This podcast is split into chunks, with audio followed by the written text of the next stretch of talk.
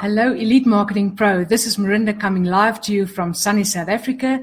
I'm here today for your 15 minutes of inspiration, education, and motivation to start your day just right. So, as you guys are hopping on, please give me a shout out where you're from. Please let me know if um, the sound is good, that we know that we have uh, no technical glitches. And I'm going to take you through a little bit of a process today about are we inspiring our teams or are we trying to motivate you? And I want to submit to you that motivation does not work. And as I unpack some of the things that I've prepared for you today, you will come to follow the thought process. So, first of all, my, my daughter is into horse riding. So, I'm going to use a couple of analogies because a horse will go to a carrot by one or two ways. One, they will follow the carrot, or two, you will have to beat it in order to get it to move to a carrot. And you and I, as human beings, are exactly the same. We either move towards our goals or we move away from consequences.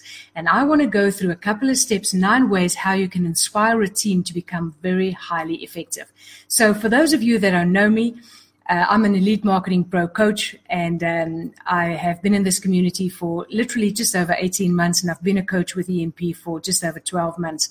And I love every second of being part of this community. So, First of all, how many of you would like to rank advance? So if any of you are out there that is ready to, to rank advance in this financial year in 2019, would you please give me a shout out that I can see how many of you would actually like to rank advance?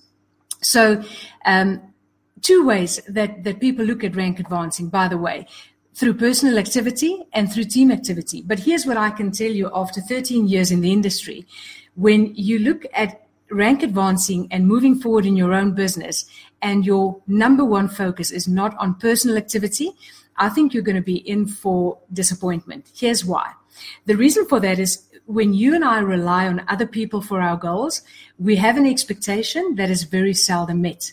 And we think by motivation and getting them to feel um, motivated all the time, we will move them to do things that will benefit you and I so that we can move on in our teams. And I want to submit to you that over the years of experience and coaching hundreds and hundreds of clients, I want to submit to you that that does not work. Rather, what works, in my personal opinion, and it's not what's right or what's wrong, what is more effective is when you are inspiring a team, you have a team that is pulling together and they are working towards a common goal. So the thing with motivation is, let me um, maybe just package that for you. Why, why I'm so strongly against that is that you and I can get the most, in, most, the best motivational speaker that there possibly is. We can create hype. We can create music. We can create um, smoke. We can create everything. And your and my teams will walk out of there and they will be pumped up. They'll be fired up. They will just say, yeah, I mean, this is absolutely what we're going to do when those goals were not intrinsically set and it was something that they really want to set for themselves and for their families, it will be deflating like a balloon over the next 24 to 48 hours. So when a team is inspired, let me unpack that for you and I. So, nine ways that I've found over my 13 years in the industry what inspires a team is number one, when you lead by example. So, if you um, agree with me and you are leading a team and you have experience where you have told your team what to do or tried to manage them in doing something that you wanted them to do, give me a one. Those of you that realize that there's absolutely no other way than leading from the front, if you can give me a number two to say, hey, I'm absolutely with you. You have to lead from the front in order to get a team to work together. So, number one, you do and the team will follow. Step number two, praise don't perfect. So, what do I mean by that? When you are waiting for your team to behave perfectly and do exactly what you tell them to do, you and I will be very old and we will have very skinny kids because that ain't happening because you and I are working with people. So people are not perfect, nor are you and I. So I want to, to recommend and say, instead of waiting for perfection and waiting for the end result, praise throughout the process. Praise throughout, but don't wait for perfection because I've seen many times when leaders are, are praising a, a, a teammate and there's a subtle takeaway. Yes, you've done a great presentation. Just a pity you went on too long. or you've done a great presentation there, but you actually messed up the numbers. So there's praise, but there's a very subtle takeaway. And how many of you have been on the receiving end where you were praised, but there was a subtle takeaway? And it, how did that make you feel? So if you can give me one word, how does it make you feel when someone gives you a little bit of praise, but they take some of it away? So it's almost as if, yeah, I want to give it to you, but mm, I'm not going to give it to you. Give me the word that you have experienced when that happens to you. For me personally, when that happens, I get praised and it gets taken away subtly. Doesn't matter how subtle I pick it up, I feel deflated. So for me, the word is I feel deflated. So I want you to start recognizing your team. It's like raising kids. When you want to want to praise your kids, you're not waiting till they. Let me use this analogy. If your kid starts crawling before they walk, are you not going to praise that until he walks perfectly every single time, or are you going to encourage your child as he starts crawling to move over to walking, falling down, getting up? It's a process. So celebrate every single step of that journey. And I want to say off the bat, for me, I hate it when there's honey around my mouth. I cannot stand it. And I know that people pick up on that immediately because it's not authentic. So take the honey a, little bit slower with the honey. Catch your team doing stuff well and then praise them honestly and authentically. So here's the thing. Very few people, and that's point number four, gets encouraged. You know, they were encouraged when they were still in potty training phase and their mom and dad, you know, applauded when they, they did their first thing in the potty. So as adults, they never get celebrated. So I have never heard of anyone who said, I am sick and tired of you encouraging me. I'm just sick of you telling me that I can do this. I've never met that person. So as long as it's honest, as long as it's authentic, always encourage people, always believe in people because we all want to be celebrated. No one wants to be tolerated. And it's like you're part of the team, but dear Lord, I cannot stand you. No one wants to be part of something where they feel they're just tolerated. Point number five possibility thinking. And this to me is a big one. I love it when I strategize. I love it when I strategize with the team for numbers to come. But here's what I, what I want to ask you as a leader make sure that it's backed up with work when you sit down with, with that particular teammate of yours. And counseling is a great way of building rapport and inspiring a person. But stay away from smoke and mirrors. Stay away from bloated and, uh, and numbers that are so inflated that even you can't see that for that particular person. Hear them out. What is their goal? And then, yes, that goal is possible this is the work that needs to go into it. So you can have a check and balance there.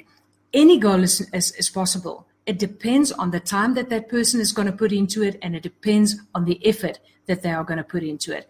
So possibility thinking, thinking backed up by work. Number six, personal time. Personal time needs to be deserved. So you and I need to spend time with the people that deserve our time, not the people that squeals the hardest. So for me, when you get into smaller meetings and you have personal time, that to me has always been the most valuable time and counseling time that I've had with people in my upline, people in, in other businesses, in this community. If I've had time alone with Tim, uh, Uh, with Matt or with Fernie, for me, that one-on-one time has always been the most special. So what could you possibly do in a one-on-one time? You can have lunch, you can have a coffee, you can pour into them individually, you can encourage them.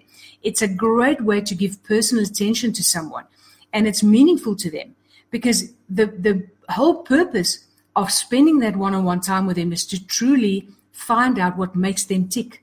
So that would imply true listening skills not talking skills, but listening skills. Hear what is important to them about their family, their kids, their hobbies, their interests, interests in life. Who are they truly? So we, we form part of multiple teams. So you are part of a network marketing team. You are part of an EMP team. We are part of a coaching team. We are part of a family. We, we are part of so many family, um, business, um, recreational teams do we really listen and find out what people are all about and who they truly are. You can also, another way of inspiring, and that's point number nine, is run your own challenges. You could do that through hampers, having dinners with with um, people in the um, in your community and in your business that people look up to. You could have movies. You could ha- have time with senior leaders. You can have cash as an incentive. The question is, can you and I make it fun? So for some reason, I can't see if anyone is on this live with me. So I hope that someone can just give me some feedback. So four personality types that I'm very familiar with. I know there's many systems uh, out there that, that talks about certain personality types, and this is by no means a way of putting someone in a box.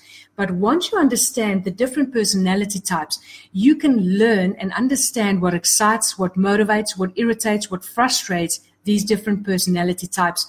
And you'll get a very good understanding about why some people just frustrate you more than others. It's not because they are trying to get on your nerves.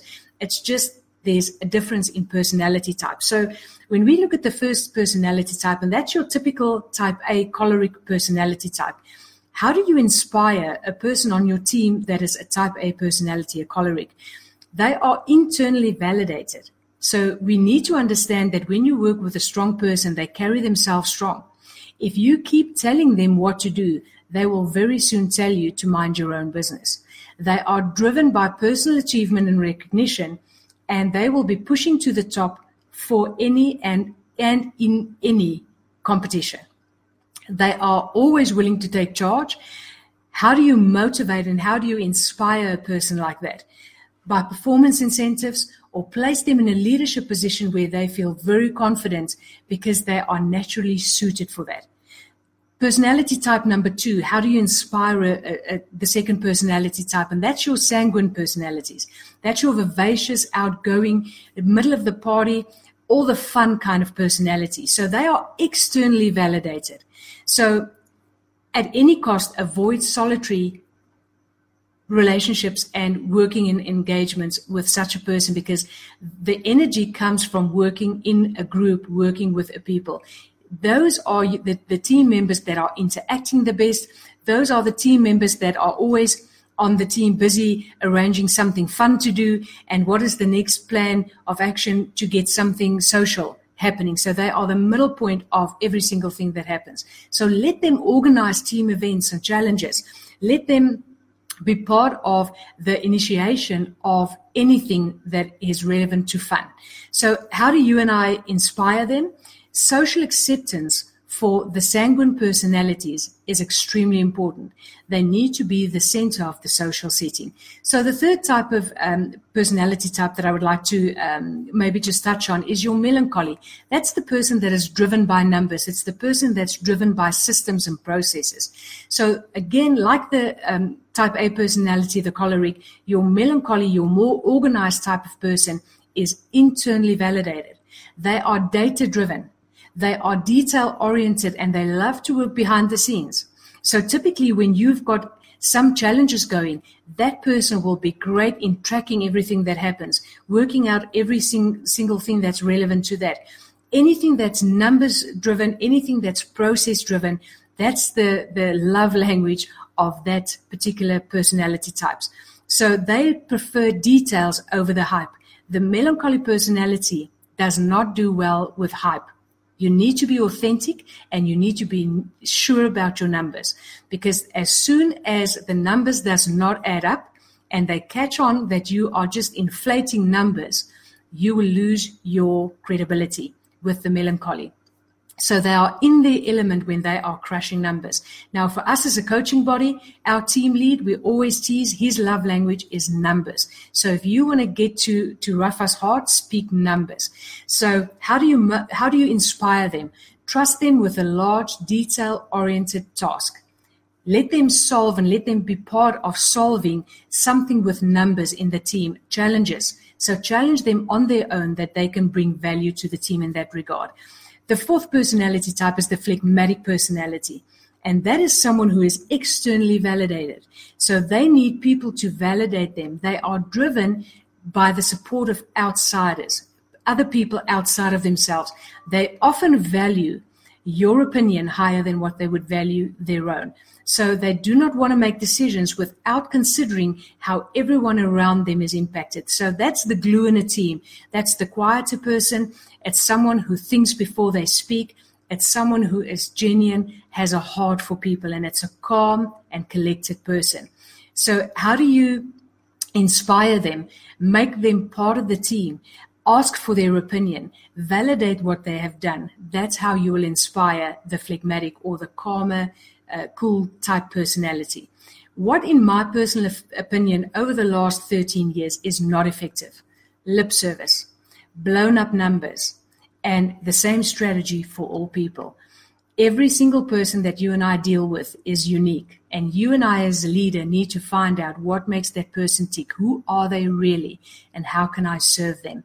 So I hope these nine points to inspire your team has um, shed some light on how to move forward if you want to rank advance in 2019, because your personal action and your way to inspire your team will get a team together that has and share a common goal in moving forward in 2019 when you know what your team's goals are and you can get your you know roll your sleeves up and get involved in their goals get them inspired to move on for their families for their lives you will have a tiny piece of the significance in being part of that journey. And that's part of what i believe a business should give you time money and significance. Love you guys. Look forward to hanging out with you again